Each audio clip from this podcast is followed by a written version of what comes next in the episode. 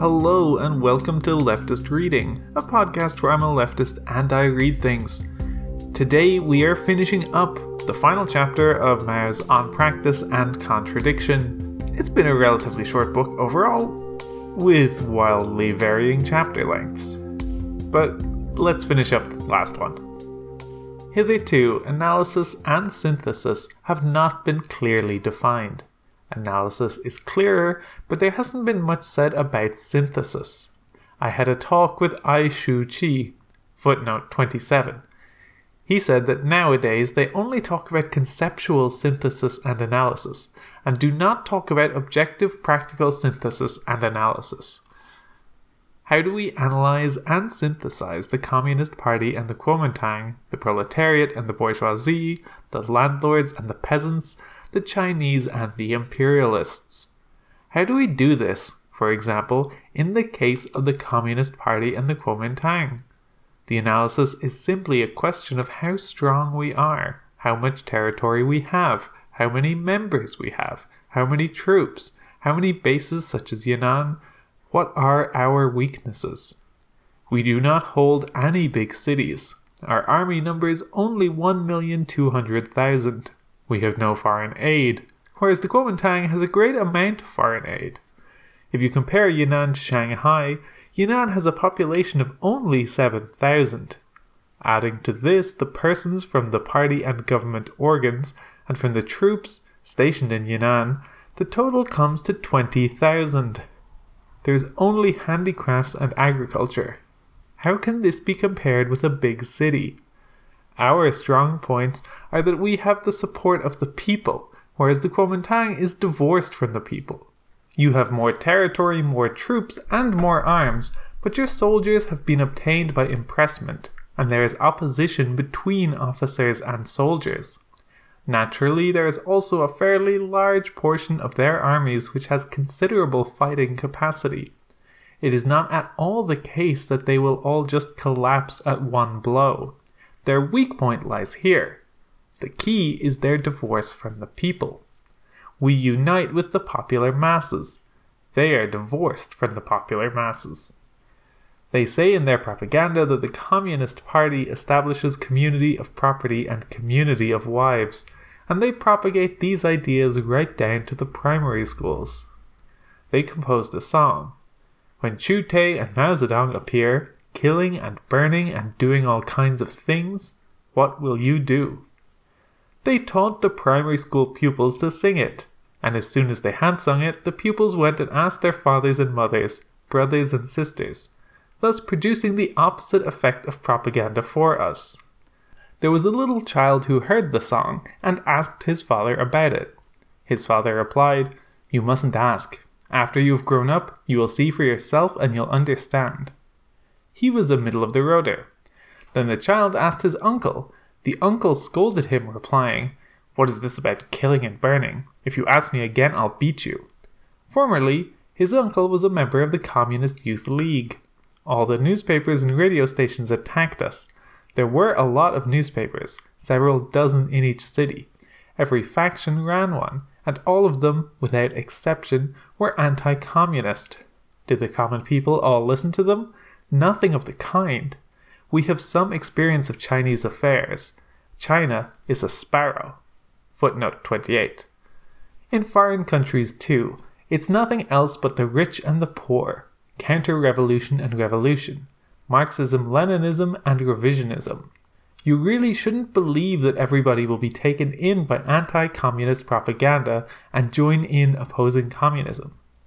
Didn't we read newspapers at the time? Yet we were not influenced by them. I have read The Dream of the Red Chamber five times and have not been influenced by it. I read it as history. First, I read it as a story, and then as history. When people read The Dream of the Red Chamber, they don't read the fourth chapter carefully, but in fact, this chapter contains the gist of the book. There is also Leng Xiu Xing, who describes the Zhongguo mansion and composes songs and notes. The fourth chapter, The Bottle Gourd Monk, decides the affair of the bottle gourd and talks about the talisman for officials. It introduces the four big families. Quote, shout hip hurrah for the Nanking Chia. They weigh their gold out by the jar. The ah Apang Palace scrapes the sky, but it could not house the Nanking Shi. The king of the ocean goes along, when he's short of gold beds, to the Nanking Wang.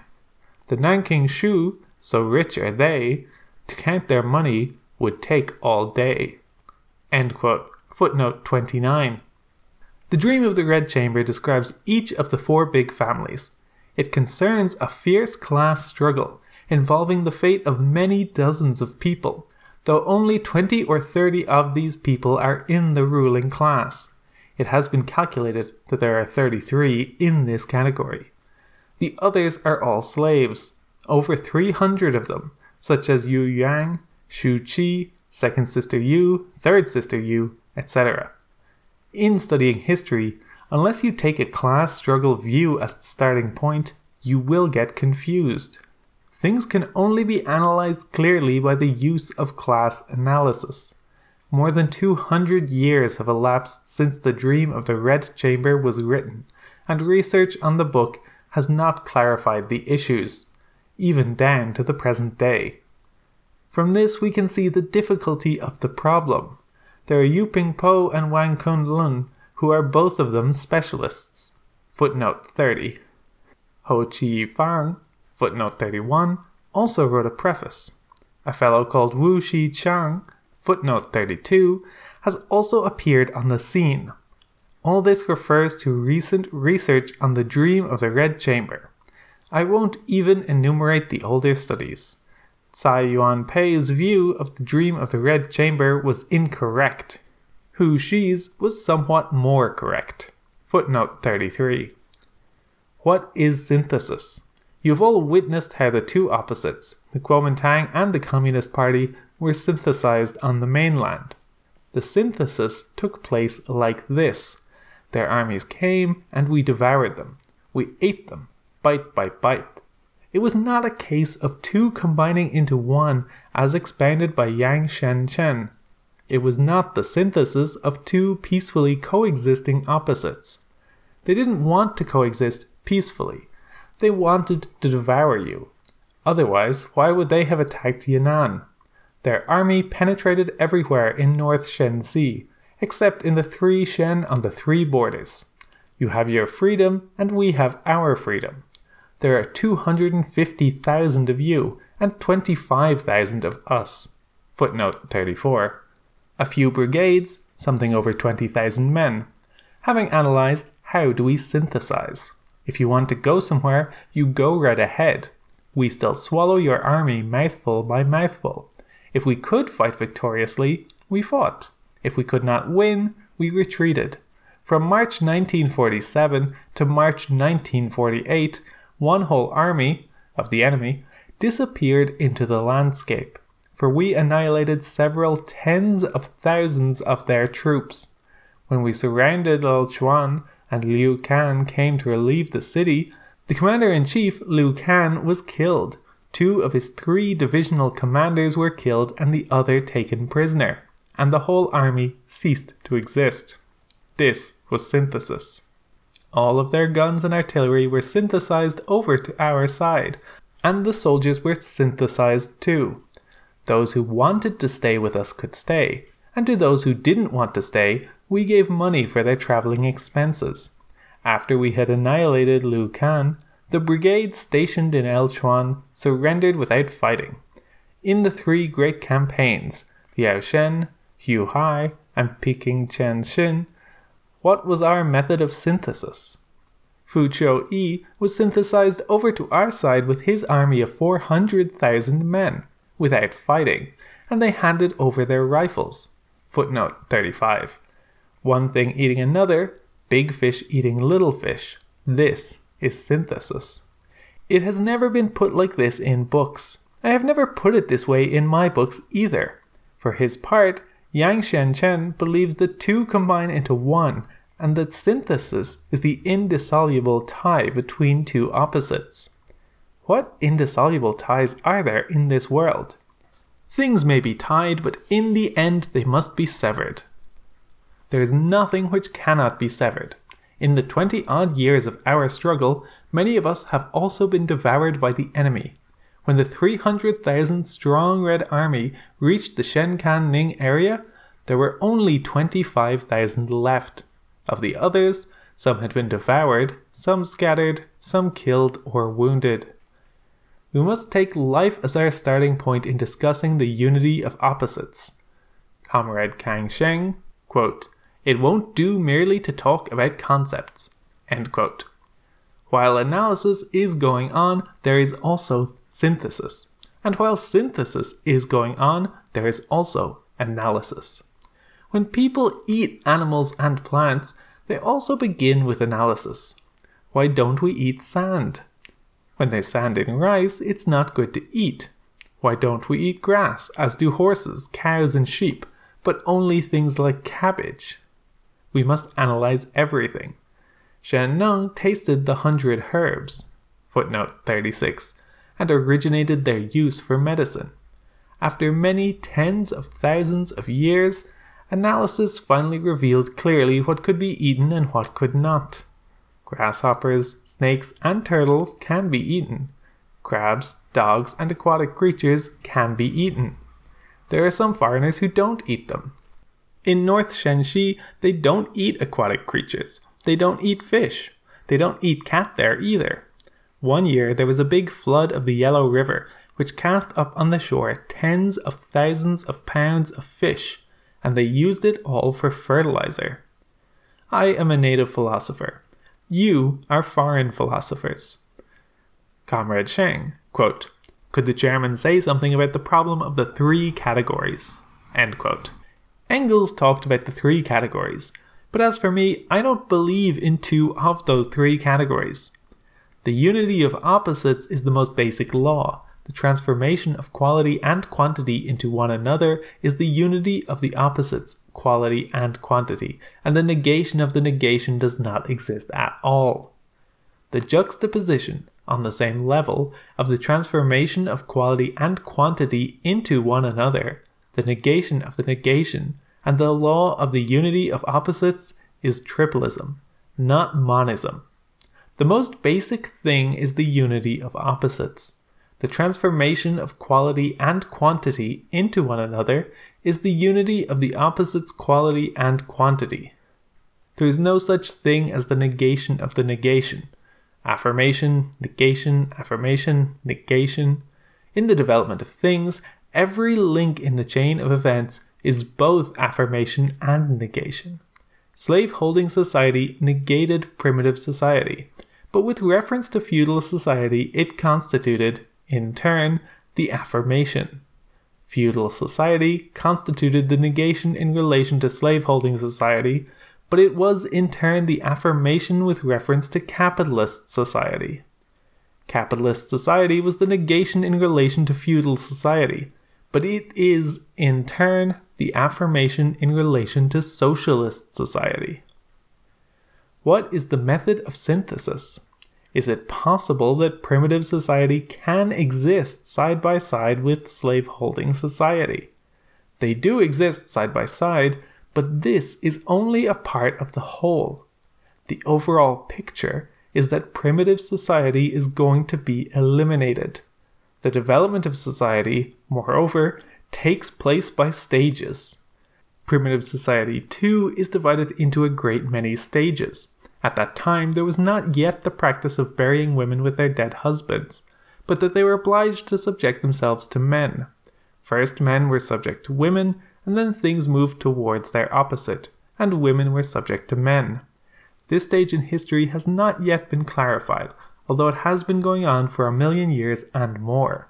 Class society has not yet lasted 5,000 years. Cultures, such as that of Longshan and Yangshao, Footnote 37 At the end of the primitive era had colored pottery. In a word, one devours another, one overthrows another. One class is eliminated, another class rises. One society is eliminated, another society rises. Naturally, in the process of development, everything is not all that pure. When it gets to feudal society, there still remains something of the slave holding system, though the greater part of the social edifice is characterized by the feudal system. There are still some serfs, and also some bond workers, such as handicraftsmen. Capitalist society isn't all that pure either. And even in more advanced capitalist societies, there's also a backward part. For example, there was the slave system in the southern United States. Lincoln abolished the slave system, but there are still black slaves today. Their struggle is very fierce. More than 20 million people are participating in it, and that's quite a few. One thing destroys another. Things emerge, develop, and are destroyed. Everywhere is like this.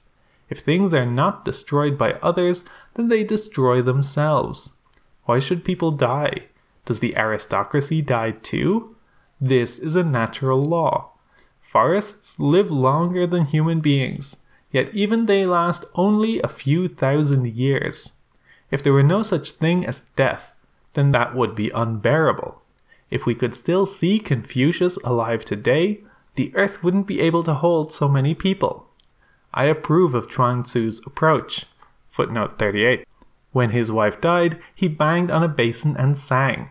When people die, there should be parties to celebrate the victory of dialectics, to celebrate the destruction of the old. Socialism, too, will be eliminated. It wouldn't do if it were not eliminated. For then there would be no communism. Communism will last for thousands and thousands of years.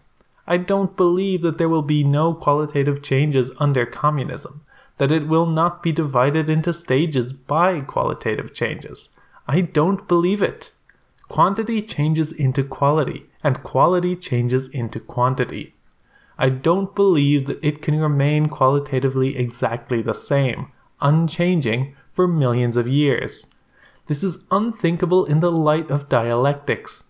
Then there is the principle from each according to his ability, to each according to his needs. Do you believe they can carry on for a million years with the same economics? Have you thought about it? If that were so, we wouldn't need economists. Or, in any case, we could get along with just one textbook, and dialectics would be dead. The life of dialectics is the continuous movement towards opposites. Mankind will also finally meet its doom. When the theologians talk about doomsday, they are pessimistic and terrify people. We say the end of mankind is something which will produce something more advanced than mankind. Mankind is still in its infancy. Engels spoke of moving from the realm of necessity to the realm of freedom, and said that freedom is the understanding of necessity. This sentence is not complete. It only says one half and leaves the rest unsaid. Does merely understanding it make you free? Freedom is the understanding of necessity and the transformation of necessity. One has some work to do. If you merely eat without having any work to do, if you merely understand, is that sufficient? When you discover a law, you must be able to apply it. When you create the world anew, you must break the ground and erect buildings. You must dig mines, industrialize.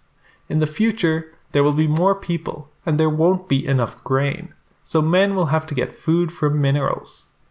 Thus it is that only by transformation can freedom be obtained. Will it be possible in the future to be all that free? Lenin said that in the future aeroplanes would be as numerous in the sky as flies, rushing hither and thither. Everywhere they will collide, and what will we do about it? How will we maneuver them? And if we do, will things be all that free? In Peking at present, there are 10,000 buses. In Tokyo, there are 100,000 vehicles. Or is it 800,000? So there are more automobile accidents. We have fewer cars, and we also educate the drivers and the people, so there are few accidents. What will they do in Peking 10,000 years hence? Will there still be 10,000 buses? They may invent something new so that they can dispense with these means of transport, so that men can fly using some simple mechanical device and fly right to any place, and land wherever they like. It won't do just to understand necessity. We must also transform things. I don't believe that communism will not be divided into stages, and that there will be no qualitative changes. Lenin said that all things could be divided. He gave the atom as an example, saying that not only could it be divided, but the electron could too. Formerly, however, it was held that the atom could not be divided. The branch of science devoted to splitting the atomic nucleus is still very young, only 20 or 30 years old. In recent decades, the scientists have resolved the atomic nucleus into its constituents, such as protons, antiprotons, neutrons, antineutrons, mesons, and antimesons. These are the heavy ones. There are also the light ones. For the most part, these discoveries only got underway during and after the Second World War. As for the fact that one could separate the electrons from the atomic nucleus, that was discovered some time ago. An electric wire makes use of dissociated electrons from the outside of copper or aluminium. In the 300 Li of the Earth's atmosphere, it has also been discovered that there are layers of dissociated electrons. There, too, the electrons and the atomic nucleus are separated. As yet, the electron has not been split, but someday they will certainly be able to split it. Chuang Tzu said, quote, A length of one foot, which is divided in half each day, will never be reduced to zero. End quote. This is the truth. If you don't believe it, just consider. If it could be reduced to zero, then there would be no such thing as science. The myriad things develop continuously and limitlessly, and they are infinite. Time and space are infinite. As regards space, looking at it both macroscopically and microscopically, it is infinite. It can be divided endlessly. So even after a million years, scientists will still have work to do. I very much appreciate the article on basic particles in the Bulletin of Natural Science by Sakata. Footnote 39. I have never seen this kind of article before. This is dialectical materialism. He quotes Lenin. The weakness of philosophy is that it hasn't produced practical philosophy, but only bookish philosophy. We should always be bringing forward new things. Otherwise, what are we here for? What do we want descendants for? New things are to be found in reality. We must grasp reality. In the last analysis, is Chen Qiuyu, footnote 40, Marxist or not? I greatly appreciate those articles of his on Buddhism. There is some research behind them. He is a student of Tang Yung Tung. Footnote 41. He discusses only the Buddhism of the Tang dynasty and does not touch directly on the Buddhism of later times. Sung and Ming metaphysics developed from the Chan school of the Tang dynasty, and it was a movement from subjective idealism to objective idealism. Footnote 42. There is both Buddhism and Taoism, and it is wrong not to distinguish between them. How can it be proper not to pay attention to them? Han Yu didn't talk sense. His slogan was learn from their ideas, but not from their mode of expression. His ideas were entirely copied from others, he changed the form, the mode of composition of the essays. He didn't talk sense, and the little bit he did talk was basically taken from the ancients. There is little new in writings like The Discourse on Teachers. Lu Tzu Ho was different. He knew the ins and outs of Buddhist and Taoist materialism. Footnote 43. And yet his Heaven Answers is too short, just a little bit. His Heaven Answers is a product of Chu Yuan's Heaven Asks. Footnote 44. For several thousand years, only this one man has written a piece such as Heaven Answers. What are Heaven Asks and Heaven Answers all about? If there are no annotations to explain it, you can't understand it. You can only get the general idea. Heaven Asks is really fantastic. Thousands of years ago, it raised all kinds of questions relating to the universe to nature, and to history. Regarding the discussion on the problem of two combining into one, let Hung Chi reprint a few good items and write a report. And that brings us to the end of the reading, the chapter, and the book. We have now finished the entire thing. This one uh, was a little bit difficult, I felt, at times because it was very wordy.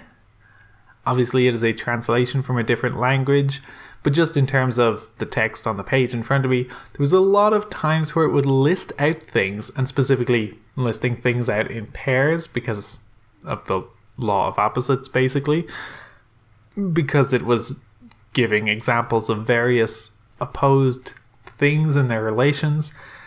And it, that's something that can be hard to get across. I hope my cadence made it somewhat parsable, but also there's an extent to which it's wordy in a way where it's just giving many examples when you kind of get the picture after a few. It was also uh, somewhat more philosophical than some of the others we've read, which is interesting given what the last chapter was just about.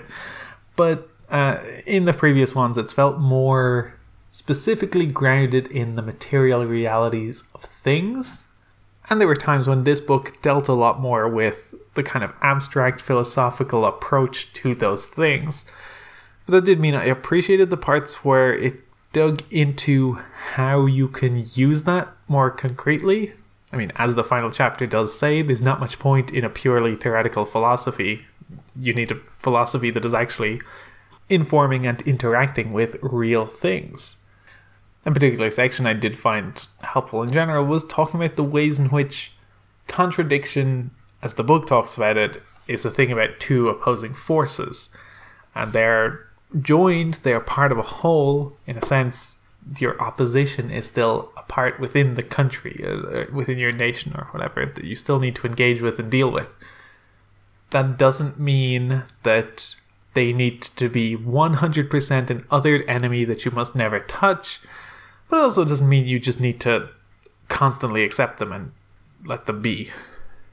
We talked about siding with the Kuomintang, not because the Kuomintang were just fine or there was no issue with them whatsoever, but that they had a bigger common enemy that both of them had more issues with than they had with each other. And it's not nonsense, it's not a betrayal to then team up to deal with that because at the end of the day, you do need to deal with the bigger threat. And as is a recurring theme with these books, I felt a little bit out of my depth when real world events and people were being mentioned.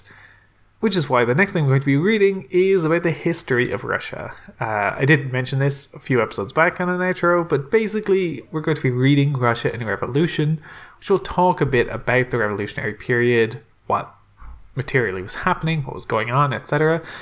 I hope that will give me a better grounding for understanding the theory around the subject because sometimes you can feel unmoored and detached when things aren't being applied to real world people, situations, conflicts.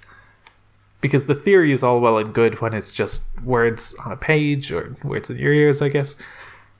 But to me, some of the most valuable stuff in these books comes from laying out stuff that either is tied to real world examples that is then explained, or stuff where I can read it, hear it, parse it, and understand how that reflects things that I have experienced. So, next week we'll be delving into history. If you have any questions, comments, corrections, suggestions, whether it's about readings or approaches, etc., anything at all, feel free to email leftistreading at gmail.com or contact the show on Twitter at leftistreading. It's always nice to hear from people who get something out of the show. And this show is hosted on the Abnormal Mapping Network. You can go to abnormalmapping.com to find this and lots of other leftist podcasts. More, most of those more focused on media analysis and not just reading things to you. Our intro and outro music is Decisions by Eric Matyas. You can find it and more of his work on soundimage.org. That's all for this week. Thank you for listening, and keep reading.